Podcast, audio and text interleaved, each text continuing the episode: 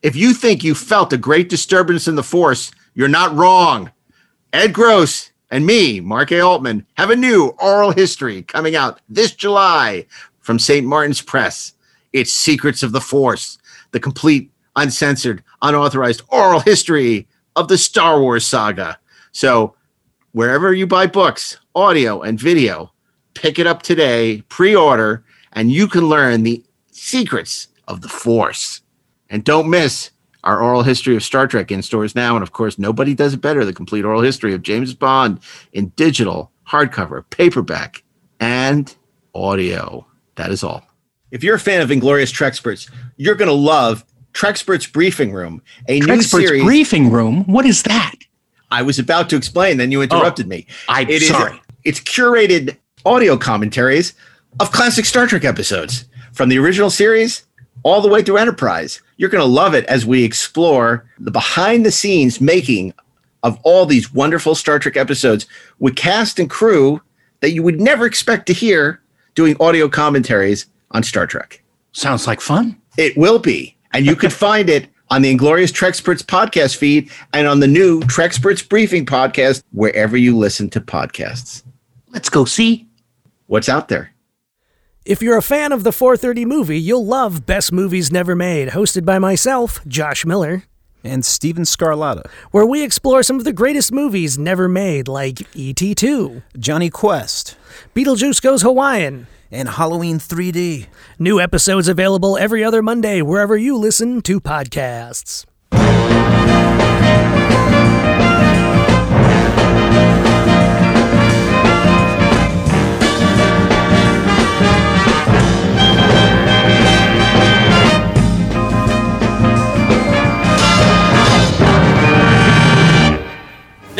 Is the 430 movie special report.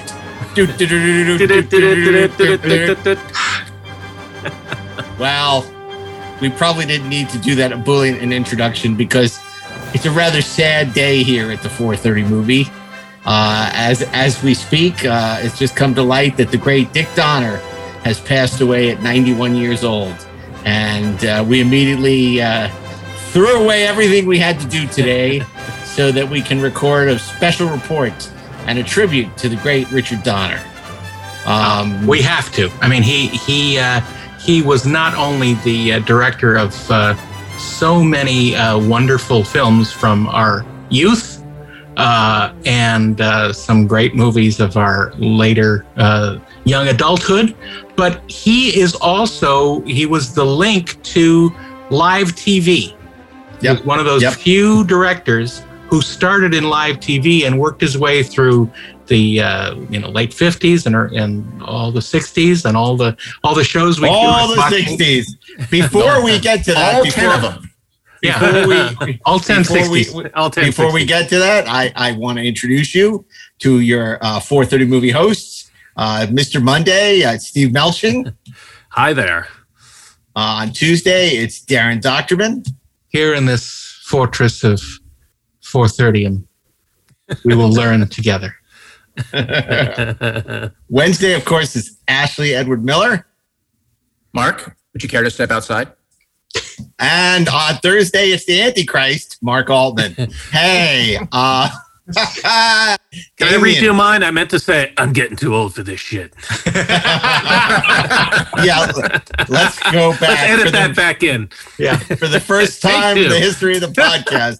we'll do it all again. Um, Well, just Well, no, no, we don't have to. We'll just fly backwards Ah, around the world. fly And backwards turn- around the studio. You're a funny guy. you, you know, Am I got to tell to you, and I, I want Daren to, to speak to the the early career of, of Dick Donner. Before we do that, I want to I want to say one of the things I loved about Richard Donner was in in in in an age in which people bit their lip and did what their publicist told them to do and say what their publicist told them to say. He was always outspoken. He always um you always knew you're getting the unvarnished truth with him. Mhm. I I mean, if you watch those Superman documentaries where he's talking about what happened with Superman 2 and working with the Salkinds, there, there's no, you know, um, he, he he's not at a loss for words. He's not thinking about the diplomatic way to put it. He doesn't just- dance around. No, he doesn't. And I, I love that about him. He had that grovelly, you know, no bullshit kind of voice. And it's really interesting because if you look at his career, um, you know, he had a very long career before preparation meets opportunity and turns into success. And he never looked back at that point. But but let's talk about where it all began for Dick Donner, as as Daren talked about the early 50s. Well, uh, no, not the early '50s, but the the uh, the late '50s, and Yeah, late one of his one of his first um, uh, first credits, at least on IMDb, is the Zane Grey Theater, which was, uh, I believe, a, a live uh, a live on on uh, Kinescope show uh, that was uh, made. Also, the the June Allyson show for DuPont, the Loretta Young show. All of these in the first years of the 1960s, when television was a baby, basically. You know, uh, uh, In its infancy. Yep. Absolutely. And uh, they were still figuring out how to do things. Now, uh, sure, uh, the some of the techniques for the filmed television were still those used by the motion picture industry, though they were sped up a lot because even in those days, the schedules were very, very short and they had to crank out episodes. Um, but uh, he did, he worked on tons of uh, at least well known shows to us because we were sort of on that, uh, uh, on the pivot of reruns and, you know, original shows. Yeah, but before we get to those sort of iconic shows, I want to point out he worked on one of our favorite shows. Uh, he did a bunch of them, uh, which is Have Gun Will Travel. Absolutely. Absolutely. And in fact, when I was writing my book, The 50 Year Mission, the uh, oral history of Star Trek, I tried to get Dick Donner because I really wanted to do more on Have Gun Will Travel. yeah. and I, I wasn't able to get him. And Ed Gross, who had interviewed him many, many times, wasn't able to get him. Um, and of course, he also did two episodes of The Lieutenant. Correct. I, I knew Gene very well. Yeah. Um, and I was I was disappointed not to get to to speak to him. In fact, many years later, Bob Sallin was trying to get him to do our Star Trek podcast, Inglorious Treksperts, and much to his uh, credit, he said no. well, I mean, really, you know, you don't talk to Dick Donner about, you know, Gene Roddenberry and his peripheral connection to Star Trek. You talk to Dick Donner about his movies. Well, you know, one of the things we one of the things we love about him was his straightforwardness and non-tolerance for bullshit, and that's what kept him off our show. so true. So now, of course, as the 50s turn into the 60s, he does, as you alluded to, work on some legendary shows that we grew up on. Well, you know, Well, I- let's not forget the episodes of Bounty Law that he directed with uh, Cliff Booth and Rick Dalton. Hey, hey, speaking of which, did anyone did anyone read the novelization of Once Upon a Time in Hollywood yet? yes, yes, No. Not yet. Uh, okay, Is so it bananas? what- it's bananas. Yeah. and I loved it. Fans of this podcast will love it. In fact, I said today on the Twitter, I said this is the, the Twitter. greatest The Twitter. this, this is the greatest this is the greatest novelization since Gene Roddenberry's Star Trek the Motion Picture because Gene Roddenberry wrote the novelization of the movie he wanted to see rather than the movie that was made. And in a way, Quentin sort of he does it, it, it there's a, a very little of the actual movie in there. It actually explains all the stuff in the movie Yeah. that we didn't see, Right. Which I loved. And then he indulges these long, drawn out uh, side like you know the Aldo Ray stuff is unbelievable with And- Cliff Booth. And you And- know and- what? It's it's it's dangerously close to painting a, a a loving memory of Charlie Manson. yeah, to be honest. yeah, yeah, Uh, yeah, yeah, yeah, yeah. So It- it- you know, just, just to, to warn people, um, it's uh, it's very interesting because it it does it does fill in the blanks a lot uh, about what's going on in the movie and what you know what was going on in real life. Maybe, you know, uh, to a point, but you know the the description of uh, of uh, you know the stuntman's uh, wife's death is freaking unbelievably amazing.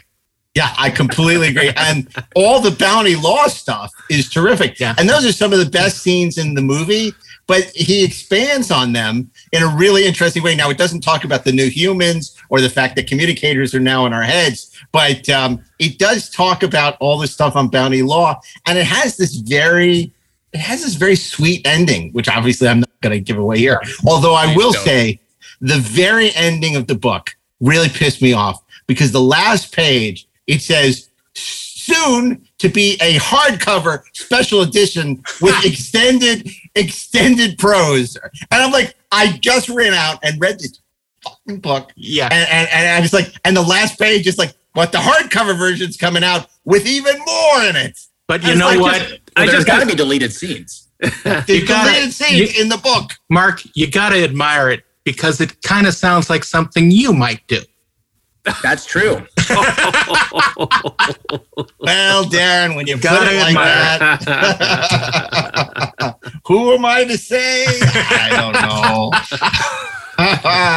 oh my god but it's it's it's a wonderful easy breezy read Yeah. and um I just loved it, and I loved it. And Cliff, I mean, obviously, the whole part at the beginning where Cliff Booth is talking about all his favorite foreign films, it's Yeah. nuts. Because Cliff Booth doesn't like foreign movies. I don't believe that for a second.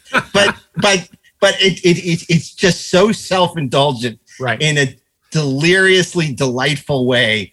And to any of our our, our listeners, including Steven Ashley, I would uh, run, don't walk to pick up the book because uh, you'll absolutely Well, love it's, it. it's it's been on my wish list since you know for like a month. But I, back in my head, I thought there's got to be a hardcover of this coming out. Like, why would he just release an eight dollar paperback mass market of this? So that was kind of holding homage to the novelizations. and in fact, now that it's been announced, our good uh, friend uh, Steven Scarlatta, who did uh, Mm. Jodorowsky's Dune and is the host of Best Movies Never Made, is doing a documentary on movie novelizations. Uh, I, I mean, which is going to be fantastic. I was actually thinking we should do a show about that on 430 Movie because, um, you know, we, we especially growing up before VHS, we devoured, uh, I, I, you know, mo- novelizations. Absolutely. Absolutely. Yeah, I mean, I, I, it was just, uh, and and and you know, there's a real difference between a good novelization like an Alan Dean Foster book and just a perfunctory. You know, I, I hate to say it, but like James Kahn, who did like E.T. and Poltergeist, like where it's just literally, Jimmy Kahn write those novels. yeah, it was Jimmy Kahn. he wrote it at the toll booth. So I, I you know, it, you know, when you when you somebody really expands upon the story and and it goes much deeper, and there are all these like scenes that you didn't see in the movie. Did you as know opposed all that the the, sex in Star Trek: The Motion Picture. yeah? Did you know Yeah. that the that the Godfather had a novelization? Dude, crazy. But you know it did. You know it did, which always cracks me up. Spy Who Loved Me and Moonraker had Oh novelizations. God. so they, it was so in, they already had the Ian Fleming book, but then they came out with um, James Bond 007 in Moonraker, which is a novelization of the movie, and obviously James Bond 007 in The Spy Who Loved Me, which Well, was those also a novelization. Those those books, the original novels, were so incredibly different from the Oh, yeah. movies that got made from them that it's Yeah. you can see like why they needed a novelization. The Spy Who Loved Me, in particular, was just Mhm. worlds apart. There's maybe one scene from that book that's in the uh, in the movie, and I think it's the opening. Well, Well, if you want to know more about that, you should pick Good- up read. Nobody Does It Better, the complete oral history of the James Bond films. I just want to say Dom. the, Go the, the craziest. Uh, uh, I found a movie novelization uh, in a hotel room once. Uh, it was the novelization to the greatest story ever told. I found it in the nightstand. That's funny, Wow. Steve. Nobody. That's really funny. At the Oh, Marriott, man. it's amazing. They had that that's funny. and the Book of Mormon. You know anyway, else? Richard Donner would Donner's have, dead. would have Richard Donner would have totally directed episodes of Bounty Law. So let's He go- totally Uh, did. uh, absolutely. Richard Abs- Donner. But in But the let's talk about meantime, what he did what he actually did direct are a bunch of episodes of the Twilight Zone, Yeah. uh, sort of in, in the middle of the Twilight Zone run. Uh, and of course, the most famous one that he did was Nightmare at 20,000 Feet with William Shatner. Here, quickly! There's a man out there. What? Look, look, he's crawling on.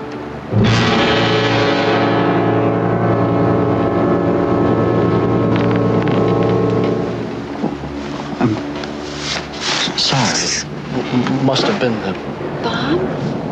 What is it? Oh, it's nothing, Mrs. Wilson. Can I get you anything? A, a glass of water. Surely. Is something wrong? No, I, I thought I saw something out there. What? Nothing. um, which is you know obviously a uh, a- an iconic portrayal and an iconic episode of an iconic show. Uh, but uh, and He's an iconic actor. you, Well, and given the fact it was remade by George Miller for the Twilight Zone movie, movie. and as great as John Lithgow is, and as much money as he had, and better ca- creature design, the original is still better. yeah, Yeah. even though it's a it's a dude wearing an, a literal rug, and I'm not talking about Shatner. Um, uh, Uh, it's wa- it- watch yourself, boy. I know, Bill.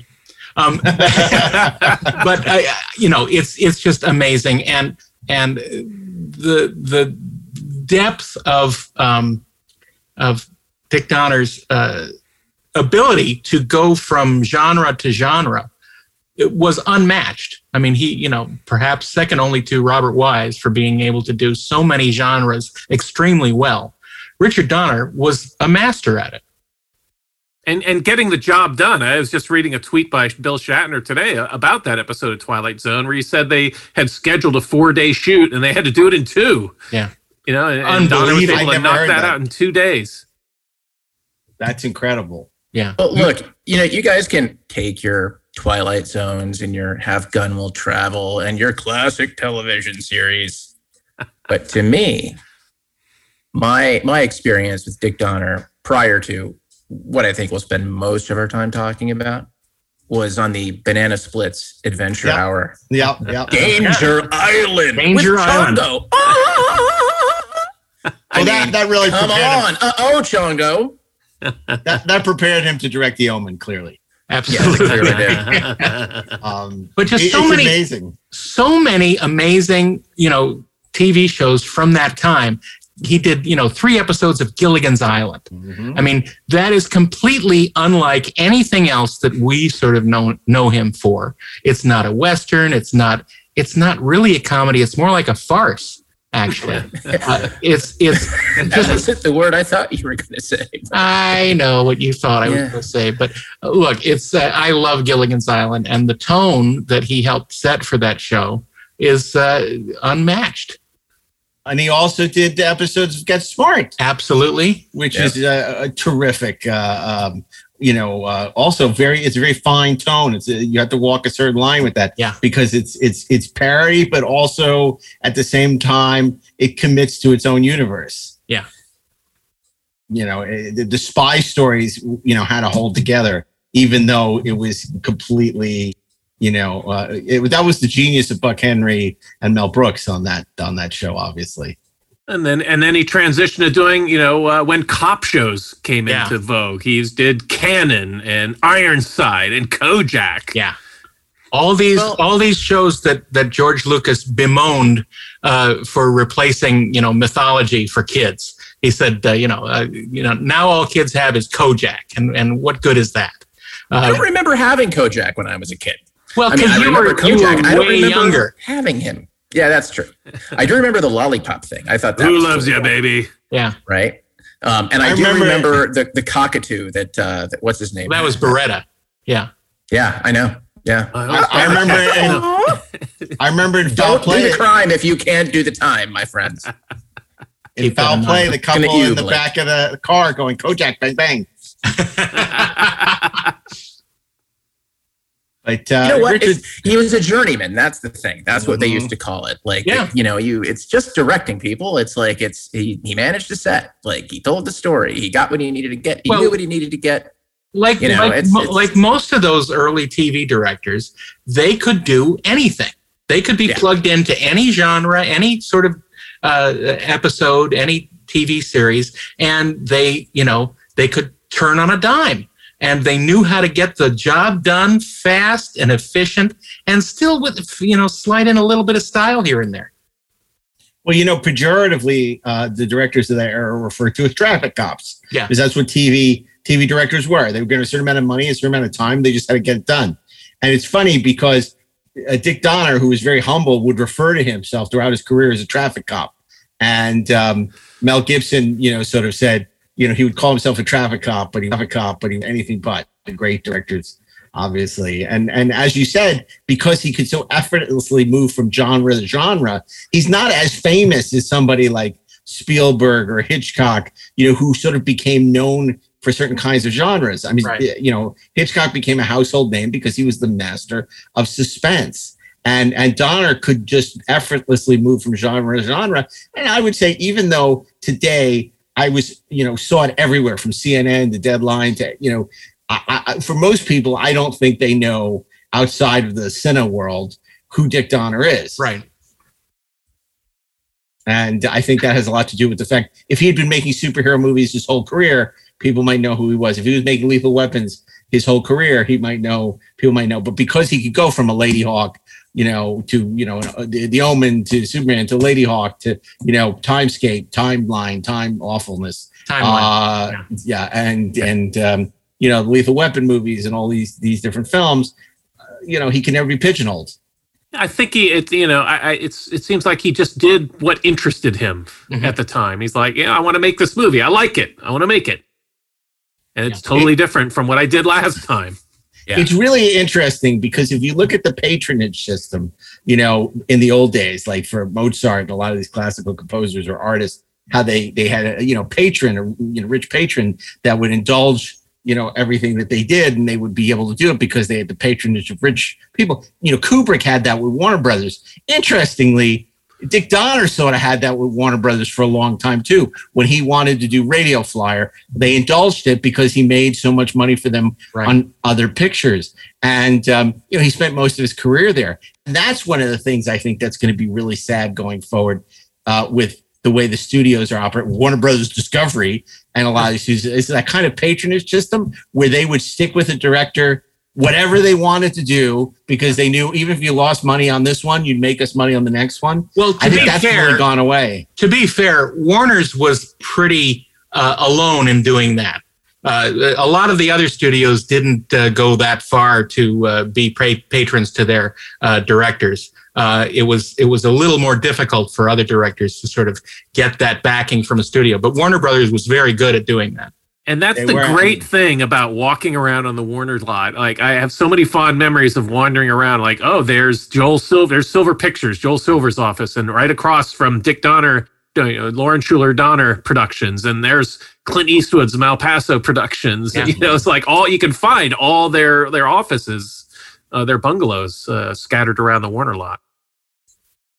Yeah, no, it's absolutely true. I mean, Universal did it to a certain extent, and they did it in TV. Yeah, mo- Um, mostly in TV because of their factory, and they just needed You know. to crank out crappy shows. But these, but like you know, Donner and, and Eastwood and, and Silver have ha- you know have had those offices there for decades. Yeah. I mean, they're fixtures on the lot, and And even you know- when they stopped doing stuff on a regular basis, you know, to their credit, they would let a lot of these people keep their office and keep their development funds and things like that. They wouldn't be, you know, sort of shown the door, which is something now it's like if you're not producing, you're gone. Yeah. Yeah. I mean, I think the only people that Paramount kept on the lot, and then eventually they did kick him off, was Bob Evans. Right. You know, and he should have he should have been there till the day he died. But that Yeah. didn't happen. it's uh, you know the whole industry has changed certainly over the last uh, 30 years but even in the last 10 Oh But, yeah. you know. shit. The last five. Yeah. Yeah, I mean, look, the streaming is, uh, you know, we've talked about this transformative in the last, and and and and the business is still, you know, it's like an earthquake. I think we've had four shocks, and and and the you know earthquake, but you know the aftershocks are still going on. it's definitely sorting itself out yeah, yeah, yeah, yeah. So anyway, but so Dick Donner had this incredible career in television, um, and that would have been amazing enough. Yeah But uh, but and then he starts doing some you know well known MOWs. right movies of the week Um, for those who don't know what that is Moe's. uh, and then he, he goes to England to do uh, his first uh, big feature. called the omen in 1976 uh, But no. but what I was just gonna say. No, never mind. The, the feel good movie of the year. yeah, exactly. For generations, The Thorns have been a family of tremendous wealth, position, and power. The perfect marriage of Ambassador Robert Thorne and his wife Catherine was fulfilled by the birth of their son, Damien. And then, when the child was five years old, something terrible happened.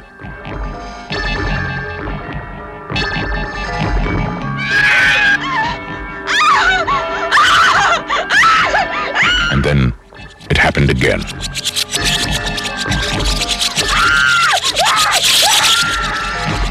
Was it an accident? Was it murder? Was it a coincidence? Or was it an omen? Look at me, Damien. It's all for you. 20th Century Fox presents a film of psychological suspense about an occurrence of earth shaking importance. Gregory Peck, Lee Remick, The Omen. I was at the hospital, Mr. Thorne, the night your son was born. I saw its mother. I saw its mother. I have fears. I've fears. What kind of fears. Its mother, Mr. Thorne. You saw my wife. Its mother. What is it you're trying to say? His mother was a. This is not a human child. Make no mistake. There are those who will die for him.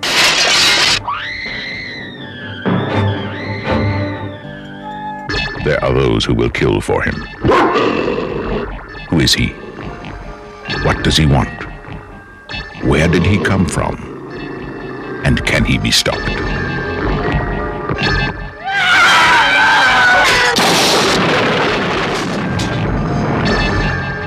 Gregory Peck, Lee Remick, The Omen.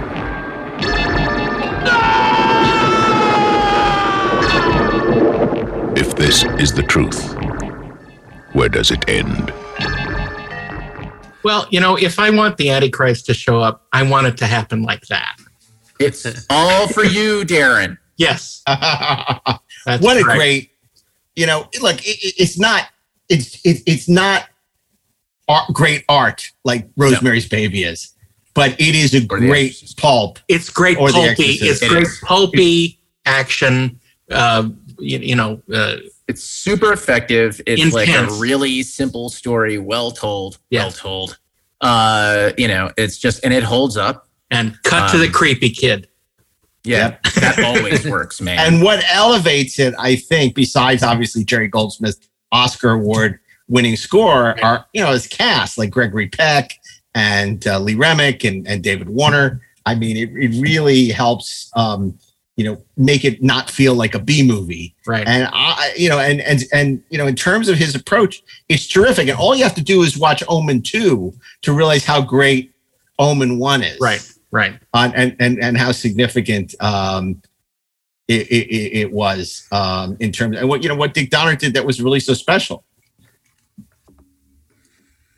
Well, you know, the, I mean, Uh, yeah, absolutely. I mean, the the thing is that uh, because this was his, you know, first sort of big studio movie, um, he was being tested and tried on this to see, you know, if they could use him more, and he proved himself immensely with it because it was, you know, uh, it it made a lot of money, and it was it, was widely uh, considered a, a an expert trip to the movies, basically.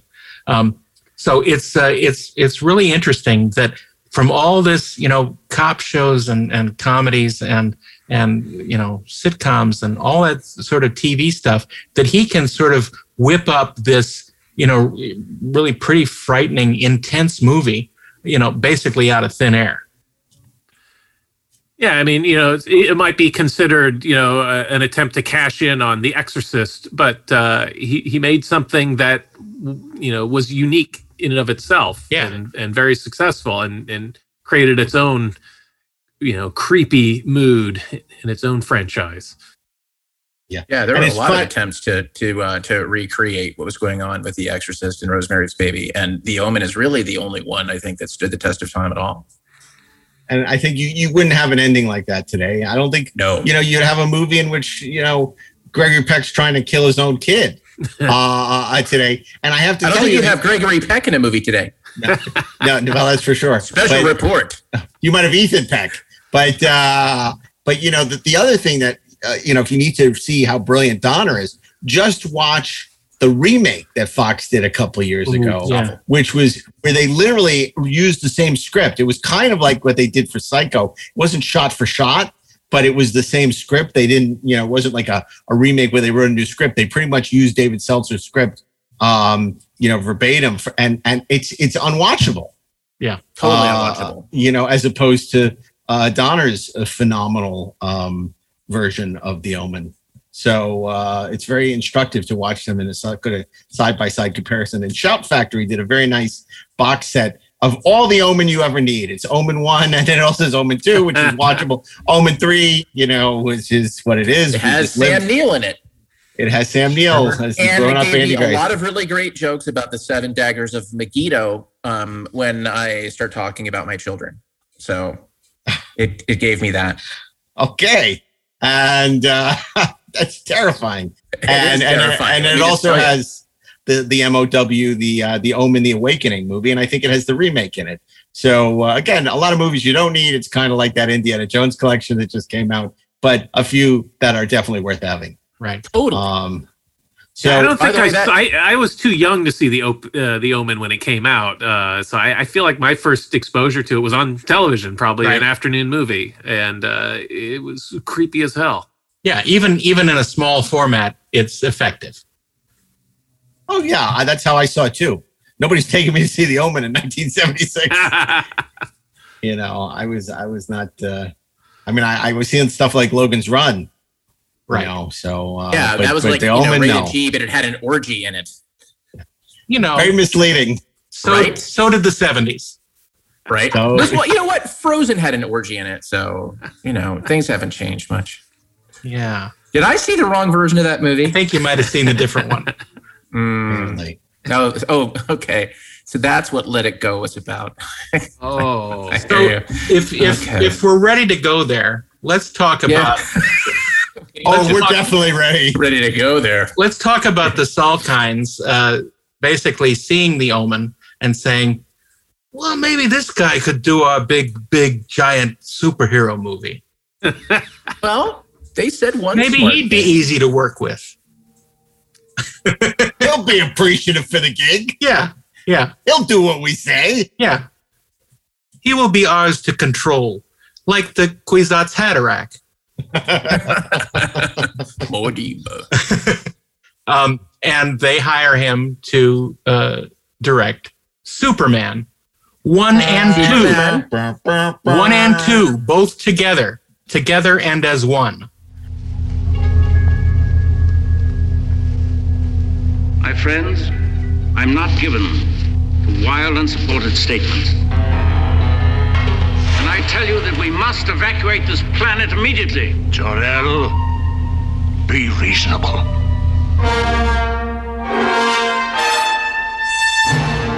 Once there was a civilization, much like ours, but with a greater intelligence, greater powers, and a greater capacity for good.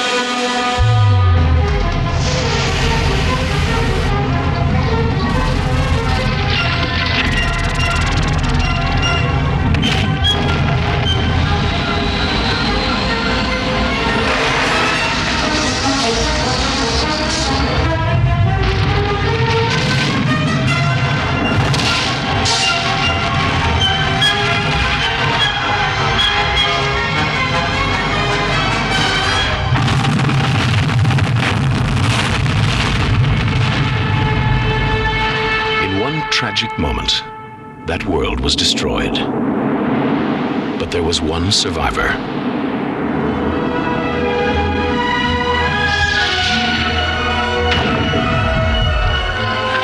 Now, wouldn't that beat all get out?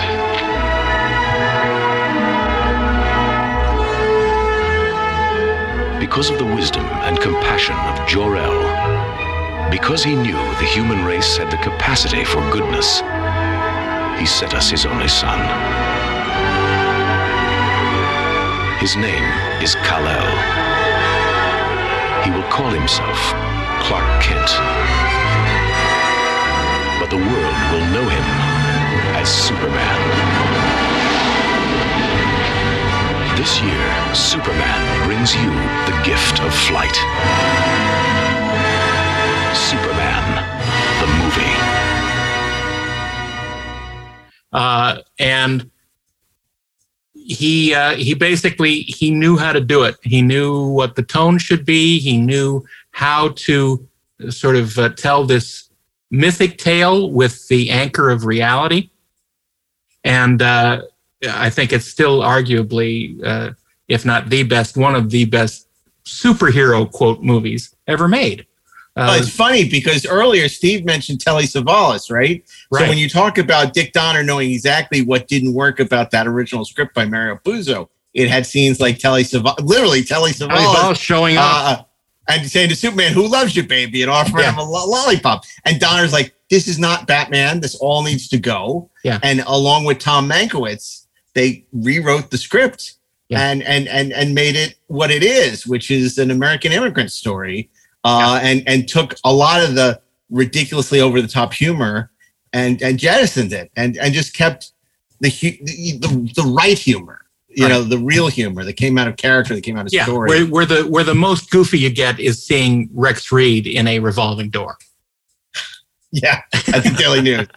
Rex Reed, by the way, for you younger viewers, Yeah. was the film critic at the New York Daily News, where the Daily Planet filmed its scenes in New York. Although largely most of the movie was filmed in uh, in the UK, In there was some soundstage. shooting it. Yeah, there was some The shooting in exteriors. Kan- Kan- Yeah. Kansas, or and and then also in in New York for the Daily Planet. Well, they yeah they, they were in uh, I think Alberta for uh, Alberta, Canada. right, for right, the yeah. uh, Kansas scenes. Uh, yeah, speaking of Puzo, I had a, a film a film professor at USC who uh, worked with Mario Puzo and said that he was uh, he was a pain in the ass. Apparently, did not have nice things to say about him. Well, yeah, I mean that you know uh, who can blame him? You know he he wrote he wrote a hugely uh, uh, successful novel that was turned into a hugely successful film that he co-wrote the screenplay for. So you know why wouldn't he be uh, you know full of himself and uh, and uh, wanting to expand his influence, um, especially when you know the Salkinds were were kowtowing to him because they wanted the big name. You know, Well, and that's the thing when they when they greenlit the movie, they didn't have Warner Brothers as a distributor yet, I believe. Right. And um, they didn't have the money. Yeah. So they started hiring all these huge actors to try and, you know, do To enough and foreign sell the movie. pre-sales Yeah. to sell the movie, and that's why you get Marlon Brando and Susannah York and uh, you know uh, at the time, uh, you know Gene Hackman and um, because they needed all these these huge stars in order to, to to sell enough foreign territories that they could make the film. But there was always cash flow problems on that movie. Yeah. And that was a problem because, you know, ultimately led to Dick Donner being fired, not because of the the job that he was doing, but uh, they ran out of money. They ran out of money and, And- they couldn't make both films at the same time. you know, as much as they tried, and they got a lot of the second one done. Donner got a lot of the second one done, uh, but they just sort of uh, realized that they weren't going to be able to finish both, so they had to knuckle down and just concentrate on the first one and release it, and you know, hope that the buzz would be enough to get money for the finishing the second one. And then when they had their chance, when it was a huge success, they didn't bring him back to finish the Yeah. second one because it was so much bad blood. They bring back Richard Lester, who they had worked with and who cowtailed to them on uh, Three Musketeers and Four Musketeers, where the, which they had the same plan on, the same cunning plan to shoot at the same time. And uh, you know, it, it- it's it's really sad. I mean, and Gene Hackman talks about the fact he never met Richard Lester. Yeah. All the Gene Hackman Lex Luthor stuff was shot by Dick Donner, and Yeah. he doesn't get a credit on Superman 2. That's right. That's right. And then Richard Lester started reshooting a bunch of stuff just because he wanted the sole credit. Right. And and and and and again, that's why so much of Superman 2 is so silly. Because it's the the Richard Lester who did Hard Day's Night Yeah. as opposed to the gritty kind of Richard Donner stuff that works so well in Superman 1. Now, to be fair, I like Superman 2, the Richard Lester version. I enjoy it. It's not it's not perfect. It's not as uh, it's not as uh, realistic as Superman 1. Uh, but it is enjoyable and uh, you know the stuff that is a little more comic booky still kind of work within that within that structure Um, but it is a little bit wank wankier. When I was a kid, I loved Superman Look. 2 up and down, man. Like So did I yeah, as a kid. yeah. Yeah. As a kid, I love Superman. I like Superman 2 more than Superman 1 as a kid. hmm I've been uh, working out. But you know, I mean, I think if you look at that fight scene uh, outside the Daily Planet, it's terrible, and it's not because of special effects. It's just not well shot.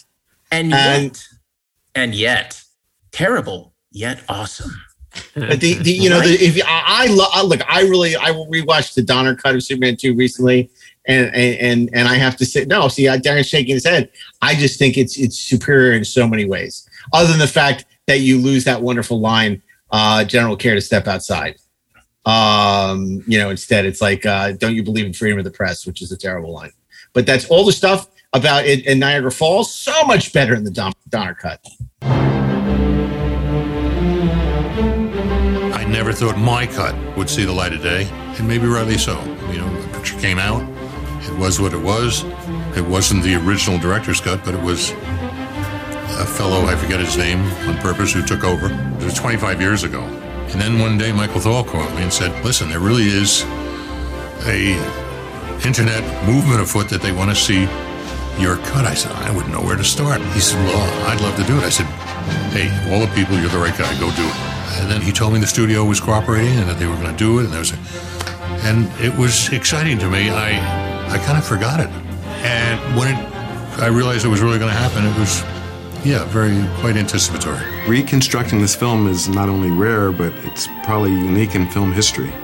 I don't think there is a film that had so much footage shot and not used, and the opportunity of putting this back together is the best job I could ever have in my life. Superman 1 and 2 were shot simultaneously, not back to back, and Dick was working off of a enormous script.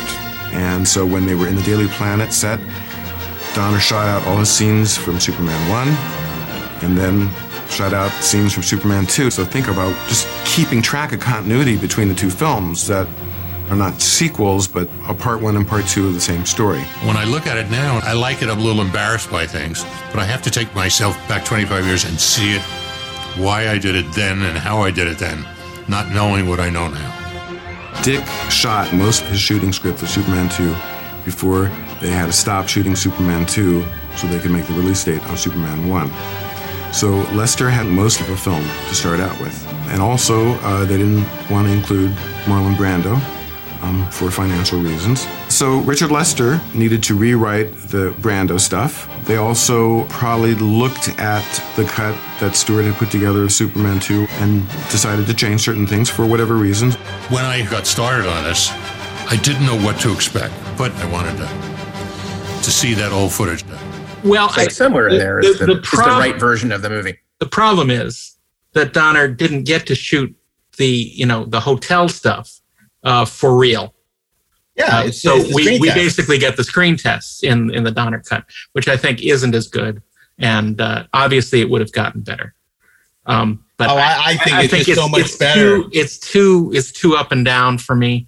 Uh, it, it's very it's very inconsistent, and it's not it's not his fault. I think it has a little bit to do with the editing on it, but uh, I, I just I just can't go there. I I, No, I was very I- I it- disappointed with the Donner cut. It's I am so as much well. more interesting. I think it's so much more interesting. It's so much uh, uh, grittier and, and more realistic. And that scene in particular, it, it, it makes a lot more sense. You know, that she, she it makes Lois Lane look smart using blanks and the gun. Now, of course, they don't have the footage, so the scene's never going to be what it can be. But the scene on the page is fantastic, and it's conveying what was on the page, which was inspired. You know, I think the fact that they had to use, you know, of course, they had to use the screen test but you know that's what they had to work with. Um, I, I I really like the Donner cut. Uh, I I prefer it. All right. So anyway, Anyway. so but but, look, we I think we got to again talk about this is a movie that was transformative. Yeah, uh, we got to remember what superhero movies were, and TV was like. It was Legends of the Superheroes on CBS. It was uh, Captain America with Red Reb Brown. Yeah. Um, this was what superheroes were. And it, you know, as much as we love it, it was Batman 66. Right. Which yeah. was, Like, this you was know- an epochal movie. It like it, it totally redefined what that genre is, and and and for the for the longest time, like it seemed like you would not be able to to pull that trick off again. Um, I mean, it was it sort of stood alone. In fact, it didn't seem like even Superman movies could repeat the trick of, uh, of and I mean, the movie. And they didn't. Yeah, they did not. I, I- yeah, I don't think Superman's ever been done better on film since this is the by far the best interpretation of Superman on, on the big screen for my money. And, and Superman doesn't even appear in the movie until what about the 45 minute mark? Yeah. It's not even, see him. close. Man, Man of Steel is a joke. I mean, they, they don't get what, what the appeal of Superman is. I mean, Dick Donner fundamentally, it's the same way Harve Bennett knew what Star Trek was, even though he wasn't a Star Trek fan. Right. You know, he understood from watching it. And Dick Donner fundamentally understood what Superman is. And, um, you know, that was what was so great about it. And that's why people keep paying homage to it. And even when Superman Returns, as much of a misfire as that is in so many ways, you know, went back. And the fact that he cast Christopher Reeve when they wanted to cast Robert Redford and all these ridiculous ideas, he, you know, that he found Christopher Reeve, he instinctively knew exactly who Superman and Clark Kent was. Yeah. And Superman, I think, uh, in my opinion, Superman is a fairy tale for children that's aspirational and and and. And um, uh, I, I, I, I, this this the idea of trying to take all the stuff we loved as children and make it adult and meaning dark and violent and and stuff is is feels really wrongheaded a lot of the time. It's it's like we don't want to accept the fact that we've grown up or you know that we've that, that the stuff we loved as children you know isn't I, I don't know what am i trying It's to say it's it's it's the it's the it's the feeling that the people making the new movies are embarrassed about liking Superman. yeah and they feel that it's it's uh, downgrading if you enjoy something that you enjoyed as a kid, and the fact that they can't they can't quite get that balance of having something there for kids yet something that adults would would uh, enjoy as well. Um, it's, don't it's know a that I children's agree, story but like, you're not you're not insulting a child you're not you're not insulting a kid's intelligence you're Yeah. you're not talking down to them Or the in adults. like this yeah Well, I, I, I both agree and completely disagree. Here's where I agree. I, I do think that um, that there is, uh, I think, a, a lack of balance is probably the the right way of of saying it. I think, kind of on the other side of that, that balance was never achieved. Again, kind of in the other direction. Um, you know, I, I don't know that Superman three or Superman four were necessarily, uh, you know, uh, moves like in a in a better direction. But I do think it's it's like we were just talking about Superman 2. When we were kids, we really loved Superman 2. It's like for the same reason why I liked, you know, you guys I know still love Batman 66. But like when I was a kid, I thought Batman 66 was really awesome and dark and scary because I didn't freaking get it. Like, so what you're talking about, I don't think it's about being embarrassed. I, I think it's about accessing the way that that something made you feel about a thing when you were a certain age because it reached you in a certain way and you still want it to reach you in that way. And I, and I think that's the difference. But you look at the first 45 minutes of Superman the movie, it's frankly, I think, the best 45 minutes of any superhero movie ever produced. It's easily the best 45 minutes of Superman, any iteration ever produced. I think the movie that follows after that in Metropolis is largely kind of silly. But those first 45 minutes are amazing. Right? No, Um, I disagree. I think up cool. until the, the the helicopter rescue, that movie is pitch perfect. Okay, I- you know what? I agree. I'm with you. Actually, I'm with you. Like up until the helicopter rescue, and I think it's like once we're kind of past that, like it's a little, it, it Mm-hmm. loses its way a little bit. It loses that emotional grounding. But I don't think that that well, saying it, that something it just be it just turns into a different movie. It turns into It- it the does. it turns into the Lex Luthor movie after right. that. It turns That's the into a movie Dun, dun, that, that people dun, think is for dun, kids, Right. Right, as opposed to the movie that is like, oh, like I I get what this is like and i can be passionate about this. It's like it starts winking at itself and i think Yep. that's the problem. And there's a there is somewhere a, a, a happy medium between fucking winking at everything and things having no weight and things having to be dark all the damn time. And i don't know if that's about adulthood or childhood. I just think that's about good storytelling. Ashley, you want to see a long arm? You Want to Like see a very long arm. Uh, Is, but- but I- is this the porn version? Because I no. I, I look. Here's the thing. I, I where I disagree with what you disagree with us. It's not. it's not about how we felt about this as ch- children. I think you can go dark with Batman because Batman psychologically Right. Is true. fundamentally a dark character. His Superman parents were not. killed. Superman is the immigrant story. It's a guy who avoids this integral this genocide, his his entire planet being obliterated, and is sent to Earth where he can redeem himself by doing good. But the immigrant who comes and who who who makes something of himself and is able to accomplish all these great things for the good of humanity. That's why Superman 4 is kind of flaw, flawed because obviously it goes too far. I'm going to get rid of all nuclear weapons, right? Because there's a fine line with Superman that you can't cross. That's why it's so hard. Why people have struggled with this character so many times because it's very hard to find that nuance. Whereas, you know, Batman, you can't go too dark. You can do the killing joke. You can do, uh, you know, because it's just he's a dark, fucked up pr- protagonist, right? But I think with Superman, you can't do that. So when you have him snapping right. Zod's neck, I, I mean, it's like, really? You there's know, a there's I'm a not- fundamental goodness and decentness and earnestness to Superman. That's fundamental to who he is as a character. Yeah. And turning him into some angst-ridden, you know, character just He's- doesn't, it just doesn't feel He's true. not just a man of steel physically. He's a man of steel emotionally as well.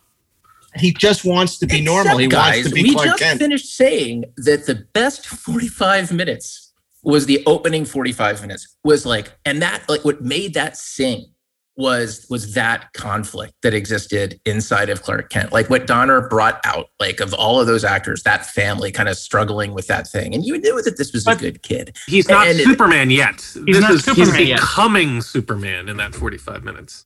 But But actually, if he we grows also into a character we who, also- who no longer has like any internal conflict over anything, then he's not a character anymore, and he, we're not really telling a story anymore. We're No, just watching things does- happen. He he does have conflict, but the conflict is to keep doing his best while not endangering people around him. Sure.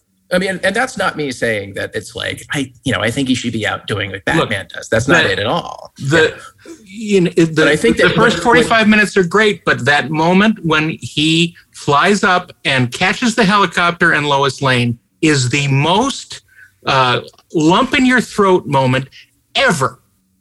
It it brings all this joy and all this hope and all this um, fun together in one moment. Well, a lot of that you is know what John else? Williams. That was a bad outfit. It was. You know, most of it is John Williams, but it also is the images and the way it's put together and the and the pacing and how it What builds Donner up. out It of builds up Chris the Reeve and- tension. yeah. It builds up the tension and then releases it in a marvelous denouement moment. So and then when he flies off and stops all these other crimes, yeah, you know, which yeah, well, they, is- he, he flies fun. off and goes into a Kojak movie, and he goes off into you know uh, into these you know various sort of twists on the genre uh, that sort of dances around uh, how you handle a superhero movie. Yeah. Anyway. Well, look, I think we can all agree Richard Donner's Superman is a masterpiece. Superman's pretty good. way- I think we can agree. yeah, I- it paved the way for um, what superhero movies would become. Yeah. And uh, you know, obviously, it was a huge influence on I think Kevin Feige. Clearly, it was a huge uh, influence on Bryan Singer. Um, it was it was a big a big, a big influence on all of us. Yeah. So, um, So you know, I'm curious when you were writing X Men First Class if you ever talked about uh, Superman. Yeah, you know, it's um, it's it's interesting. I mean, uh, sort of not telling tales out of school, but but there was something very interesting that, that he said about having this this feeling like watching a, a cut of the movie and going, "Oh God, I I made the wrong movie." Um, that you know that you can have so much love and reverence for um, for a film that when you're attempting to pay homage, you accidentally end up doing karaoke. Right. And I, I think ultimately that was the problem with Superman Returns. There's, I think there's a lot of great stuff in Superman Returns. Mm-hmm. Um, you know, I I love the audacity of a lot of it. I love like I love the idea of the kid. I love the reveal of the kid. I love the fact that like the way that you learn the kid has powers is because he shoves that piano across the yacht to protect his mom. Like I love that, right? Um, but I think it's also uh, problematic that um, uh, oh god, why the hell am I blanking? He was in Sonic the Hedgehog. James Marsden uh, you know, Cyclops, like that he was the most heroic character, period, like yeah. in that film, which I find fascinating. Um, because he was the one who kind of put everything out on the line. But um, but yeah, it's just it's it's interesting, right? The way that we we treat these things that we we love from our childhood. And again, take it bringing it back to Dick Donner, the fact that he didn't have a dog in the hunt, right? And whether it was like this reverence for Superman as a character or for a particular set of films, um, he wasn't kissing ass to the Salkinds because he didn't owe them anything.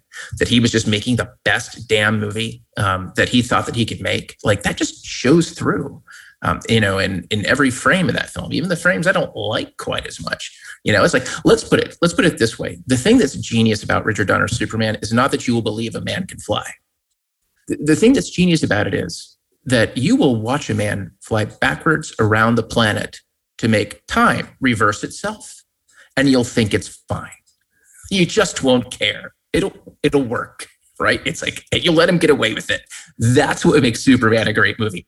Because frankly like i'm trying to imagine reshooting that movie like re- reshooting that script word for word and trying to pull that off? Never never. But somehow it works well, it's time to feed the babies. So before we move off from Superman, I just want to ask Daren, you know, I think one of the things that's extraordinary is also the way he dealt with actors. Actors love Dick Donner. And when you think about the big personalities that he had to navigate on that movie, you had Marlon Brando, who wanted to play the role as a suitcase um, and, and, and, and, literally just oh, do a voiceover conversation uh, yeah. after being paid millions of dollars to play uh, the role of Jor-El. Yep. And, then, and then you have Gene Hackman, who decided that Lex Luthor should have a mustache. Oh my God. And, it's one of my favorite stories. Uh, Gene Hackman, of course, had been, uh, you know, star in a couple of big, big movies, uh, uh, the French Connection and, and hell, there was another one in the early 70s. Anyway, um, but his conversation, yeah, but his trademark was his mustache, right? Or at least he thought it was. Um, and he said, "No, I'm not gonna. I'm, I'm, I'm not gonna shave my mustache. Why would I do that?" Um, and so Richard Donner um, had a meeting with him, and he said, "Look, trust me. If you if you come to set with your mustache shaved. I will shave mine off too.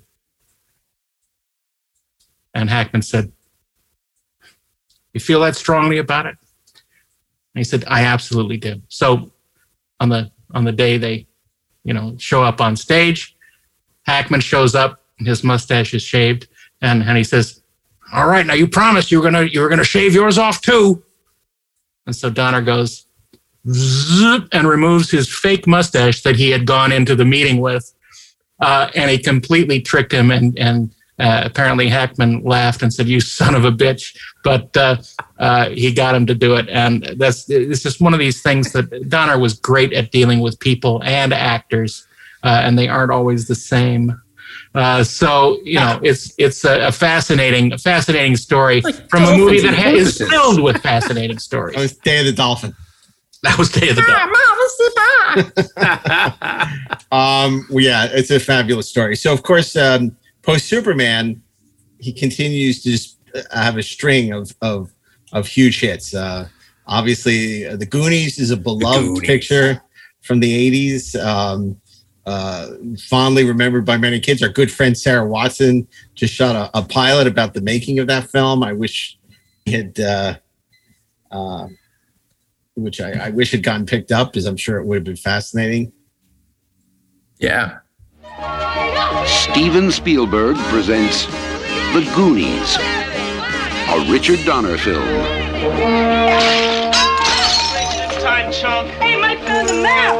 Whoa, you guys realize what we could do? I don't want to go on any more of your crazy Goonie adventures. Meet Mikey. I gotta go to the bathroom. Brand. Andy.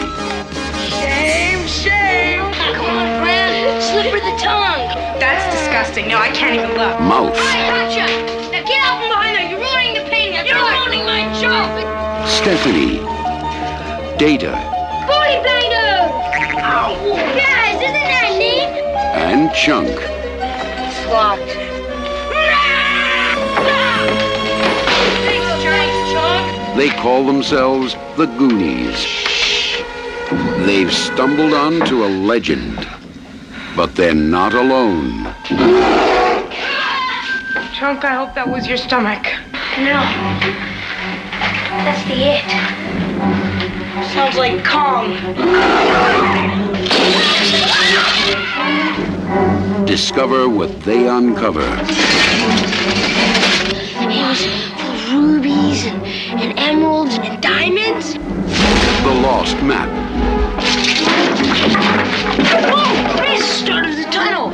The secret caves. Hey, Mikey! You can hear me! Run! Run! They're coming after you! Chunky! The hidden clues. Mikey! The treacherous traps.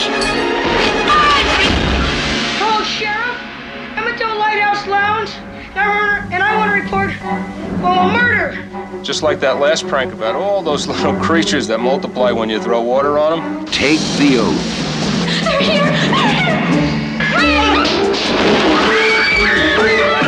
Somebody's coming! Join the adventure. As Steven Spielberg presents The Goonies, a Richard Donner film.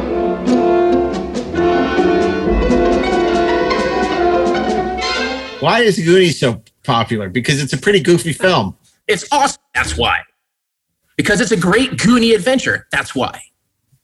Goonies It's, never it's, say a, die. it's a great uh, sort of uh, child. When you're a kid, it's it's like a, it's a great wish fulfillment movie for kids of a certain age. And I was a little too old for it. I was Mhm. 17 when it came out, and Mm-hmm. saw it opening weekend, and was sorely disappointed by it. Even though you know I had my own group of Goonie friends when I was a few years younger, and we went everywhere on our bicycles and wa- wanted to get into adventures. So it seemed like the perfect movie, but it's it's pretty damn goofy. It was I was a little too old for it, but Think about it this way: it's Thanos goes on an adventure with Samwise Gamgee and Short Round. Yeah, yeah. No, no, it's so it's so Only funny, in Steve. retrospect, though, Ashley. Only in Steve, Steve, retrospect. Steve, it- it's so funny, Steve, because I'm completely simpatico with you, which in no way denigrates Goonies. I was a little too old at that point Yeah, for me Goonies. too. And on paper, it should have been my favorite movie. And I watched exactly it again right. recently with my kids, and I really enjoyed it a lot more than I, I think I ever did before. Um, but I understand why people love it. it's very well made. You know, it just wasn't for us. We were the wrong target. It was made for Ashley. It wasn't made for Yeah, us. that's right. Uh, yeah, yeah, and it's enjoyable. I enjoy watching it, and you know, I like the the Cyndi Lauper song and, and all that stuff. It's fun. Yeah, it's a fun won't- movie. I and won't go that love far, the, lo- but yes.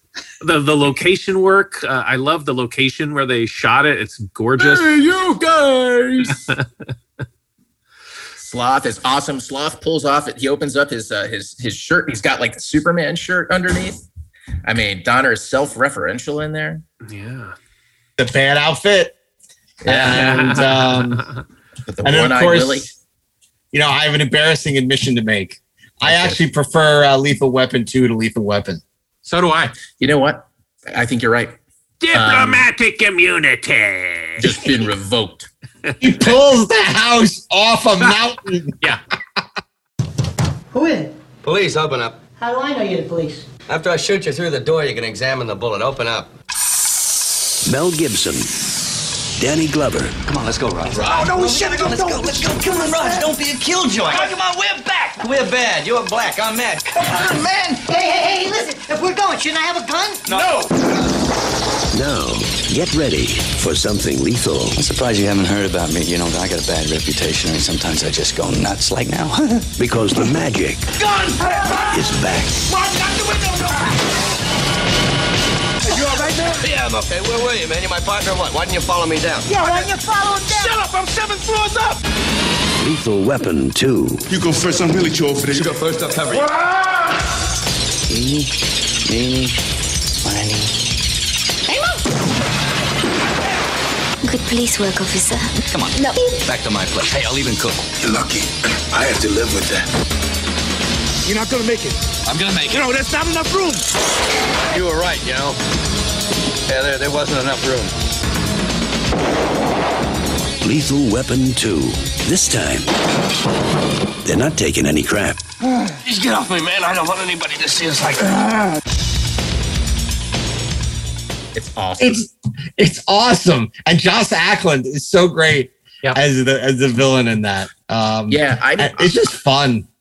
I think uh, you know what's going on in that movie um, is that Donner, I think, was more confident with what he wanted to make right in that film um, than uh, than he was uh, initially on on Lethal Weapon. I still, you know, I'm trying to. It's like the holy grail to me is uh, getting my hands on uh, Shane Black's original draft from that for that film, which I know is, is yeah, which I know is quite different. I think had a different title. And for some reason, I'm blanking on it right now. Um, but you know, the but the thing about Lethal Weapon Two is it set a pattern for the other Lethal Weapon movies that made them increasingly bad.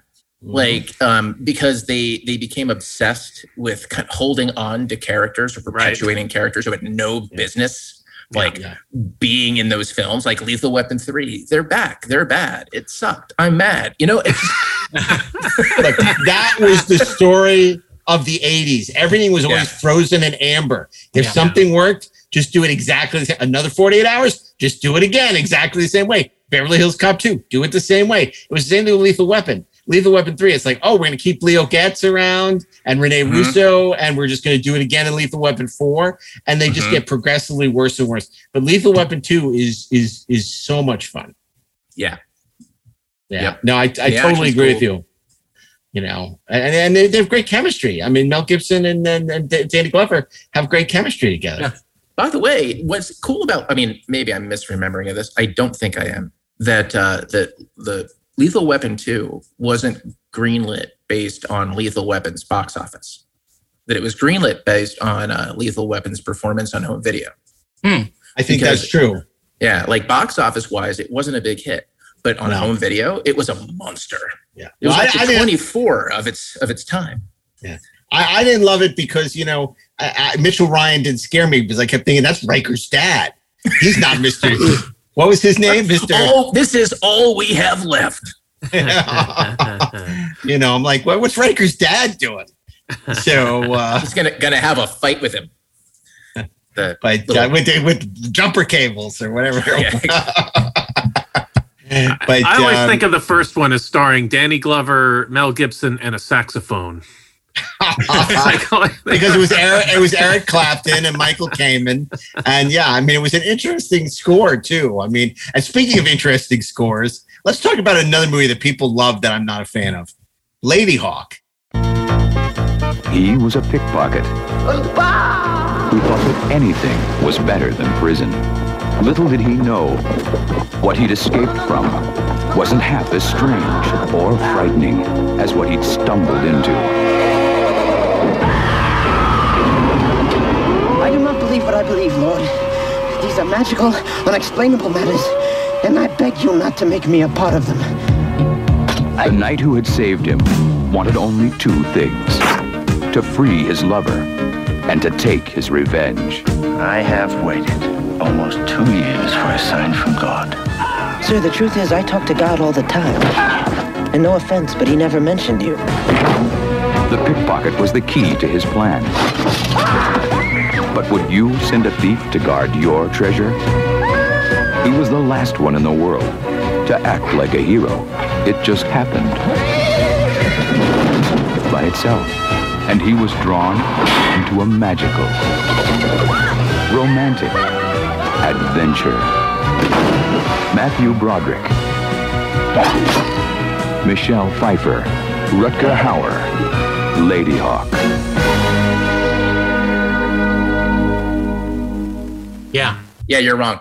Uh, but I love that movie. I love that Wow. movie. And in fa- fact, um, if uh, if I if I you know you know need to uh, need to make my wife feel happy about life, the universe, and everything, like Ladyhawke is generally like a winner to pop in there.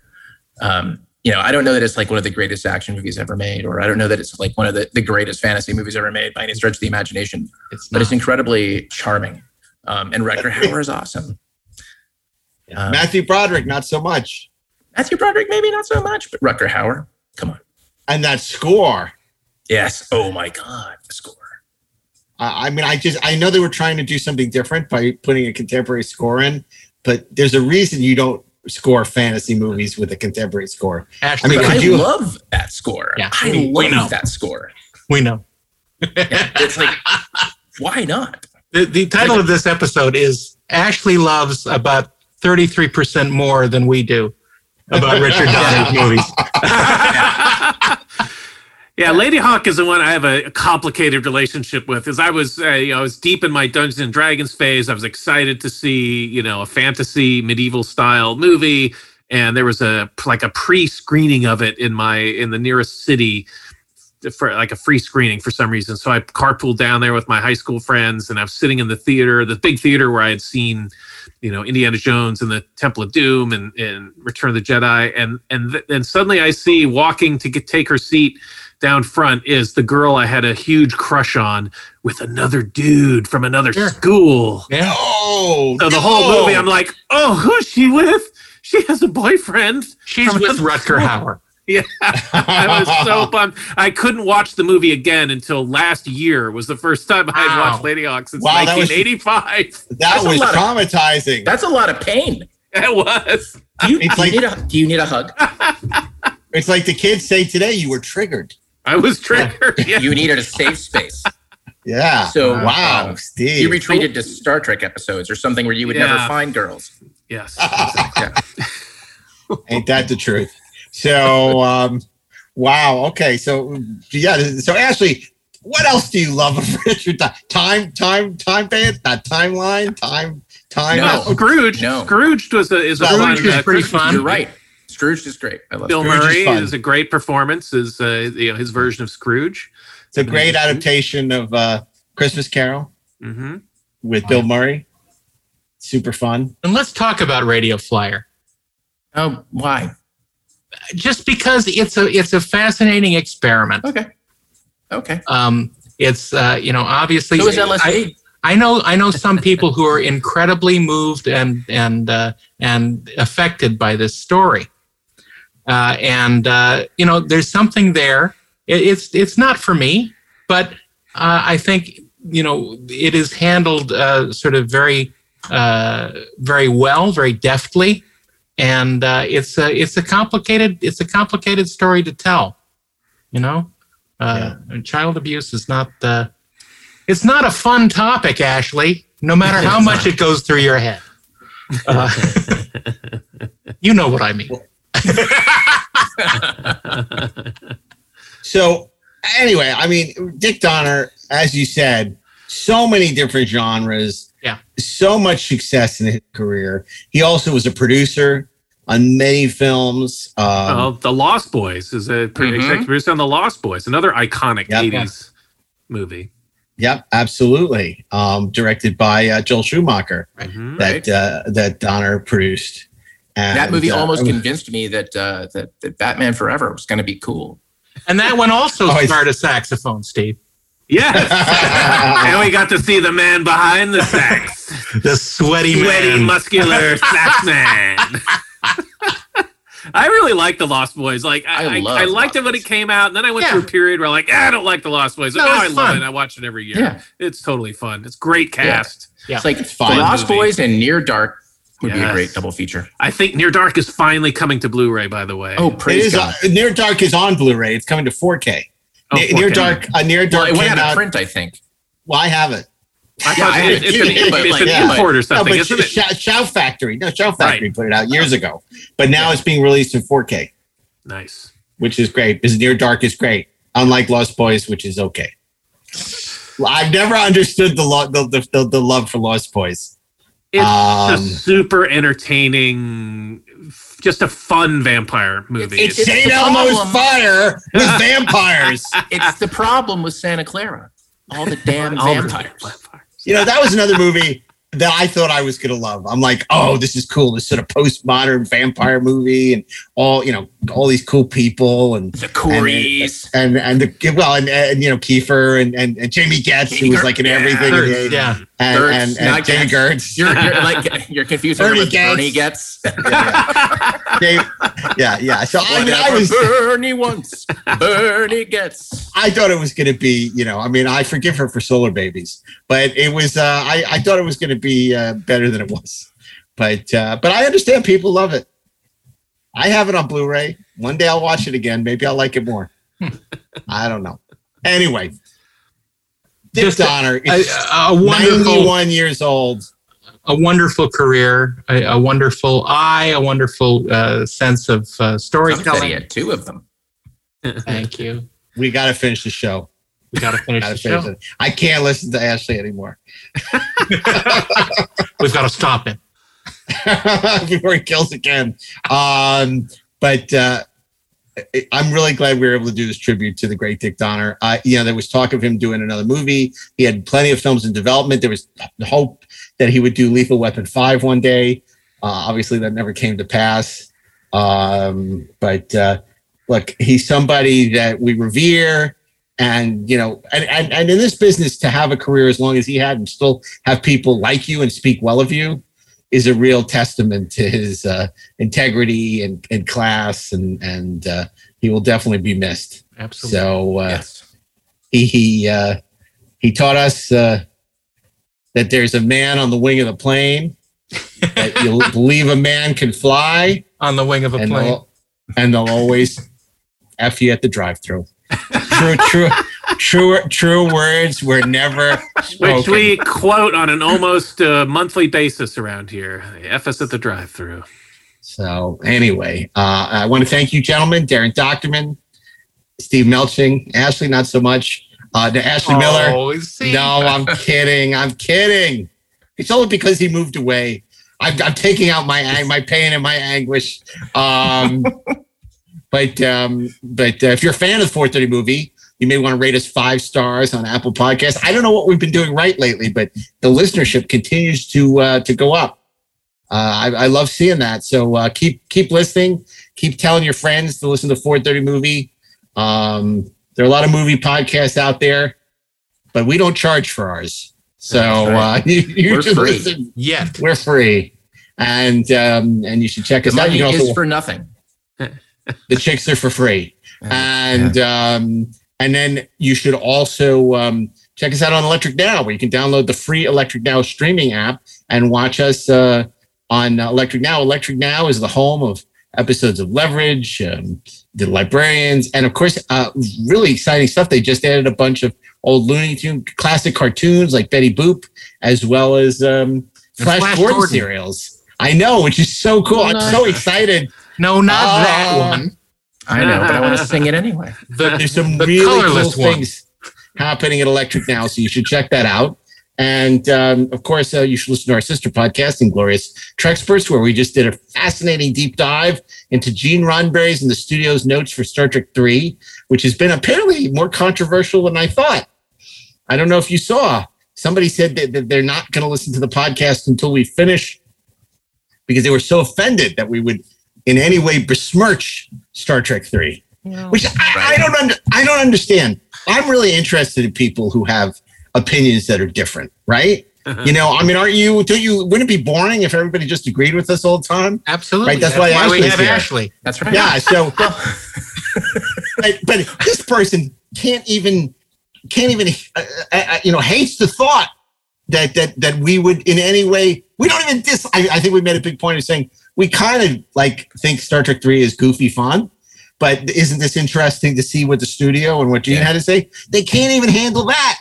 No, They the, can't the even purpose of that, that. was not to bash Star Trek 3. What I find most interesting about it is like the, that there is no way that we could win with those episodes because either it's like just take take me for example. It's either oh well, thank God, you know, Ashley is is sort of defending Star Trek three, or you know, Ashley is you know is uh, is beating up on Gene Roddenberry. I I, I found it. I you know I find it fascinating.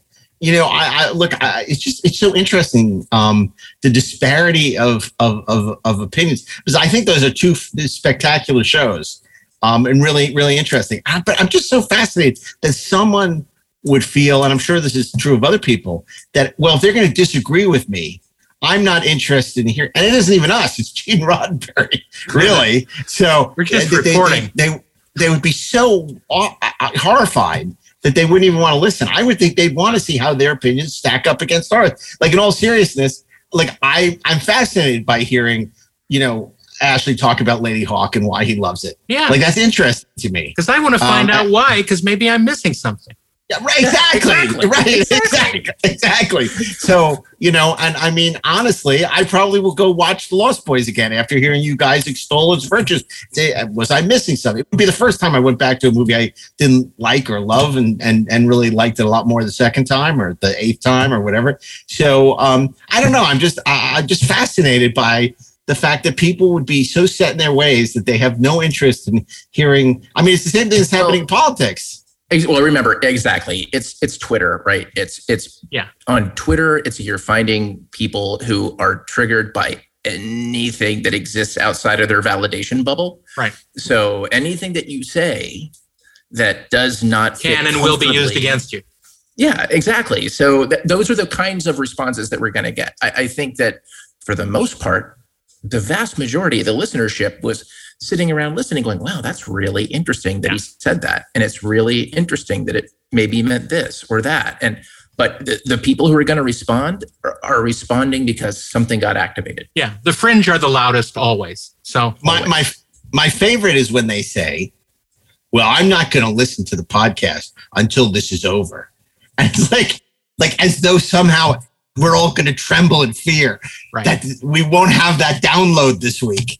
What are we going to do? How will we survive? I, I, I, just, I just like that's the great thing I, I've always said about us not charging for the podcast and not doing Patreon. Yeah. We don't have to entertain you. We just have to entertain ourselves. If three people listen to it, it's fine. It's just a conversation. It's a conversation we would have anyway. Correct. Yeah, exactly. exactly. So, and then, and then they say, oh, well, that's awfully arrogant. I don't think so. But that's just. Then you know what? Don't listen. That's listen. fine. There's Don't plenty of other stuff Go. out there. That's right. Plenty of other people to listen to. I, I'm amazed. I read an article today about this um, Joe Rogan, who I've never listened to. Man, people love that guy. But I've listened seems to him. I think he's fun. I, I, I got to listen to that because I, I've been reading about it for a long time. But you know, there was a big article, I guess, in the New York Times, and it's just like um, I'm just curious. He's, it sounds like sort of the current. Am I right in saying it's like the Howard Stern of today? Like Not exactly. I mean, Howard Stern has, you know, been good at uh, doing interviews, but I think Joe Rogan is is naturally very curious about all sorts of points of view, and he brings in a lot of sort of divergent uh, opinions and uh, and thoughts about stuff, and it's very interesting. Uh, well, so, he's you know- not on the Electric Surge Network, uh, Electric Right. now. But I'm He, just uh, curious. He has plenty of listeners already. Yeah, he doesn't He need has all already- of right. His downloads are doing okay. doing pretty good. Anyway, Yeah, but yeah, yeah, uh, okay. it's it's it's interesting, and much like we try to do, we try to bring in uh, opinions about stuff to talk about because it's fun. Yeah, And I like, and I, you know, I think we like to hear feedback from our listeners. Like, I'm sure do. we are going to get an earful about, you know, the Goonies. you know, like why people like. Oh, I- you that- know that's we totally will. fine. Like, I Yeah. want to hear it. I, you know, I don't want to. You know, it's just the movie wasn't All made my for me. Twitter sock puppets are going to be kicking Right. your ass. No, and of course, uh, Steve, that's a perfect uh, segue. Uh, if you want to uh, um, talk about things you've heard on the podcast, you can visit us on Twitter at 430 Movie Pod or podcast 430 Movie Podcast. Also on Instagram, where we have a wonderfully curated feed of uh, stuff by Patrick Macias, doing a great job. And of course, on Facebook, you can also visit the 430 Movie page, where we recently posted all the picks for the last four seasons. Wow. It's already out of date, but you can check out all our picks for the last four seasons.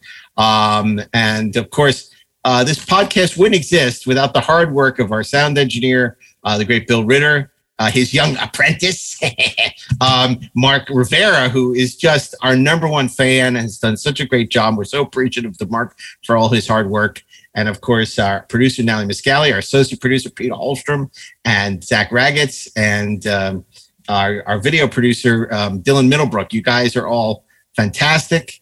Uh, Ashley, you don't have to go to the bathroom. I can keep going, right? Yeah, yeah. I heard I, I, didn't realize the last time that I was rambling on and you had to go to the. I was dying. Code I had no idea. I, I missed that in the chat, and Yellow I'm just alert. going on oblivious to the fact that Ashley is like about, about to go all Tycho Brahe in the middle of the podcast, and you know look like alien or something. So um, a- a- anyway, we're we're very appreciative to our friends at Electric uh, Entertainment make the show possible, and of course all of you who listen, despite us having a uh, view that might be somewhat different than your having opinions. Yes, indeed. So um, anyway, uh, until next week, where we'll be doing, I'm going to share a secret with you. Next week's episode. Don't do it, right? Don't tell him. Should I tell him what next week is? Go ahead, tell him.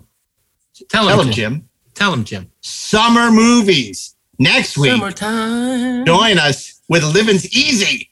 um, or maybe it's just about summer loving. it happens so fast. All right. Or maybe it's about Corvette summer. Vroom, vroom. we don't know. We'll find out when you join us next Friday for an all new episode of the 430 movie. Until then, Eyewitness News starts now.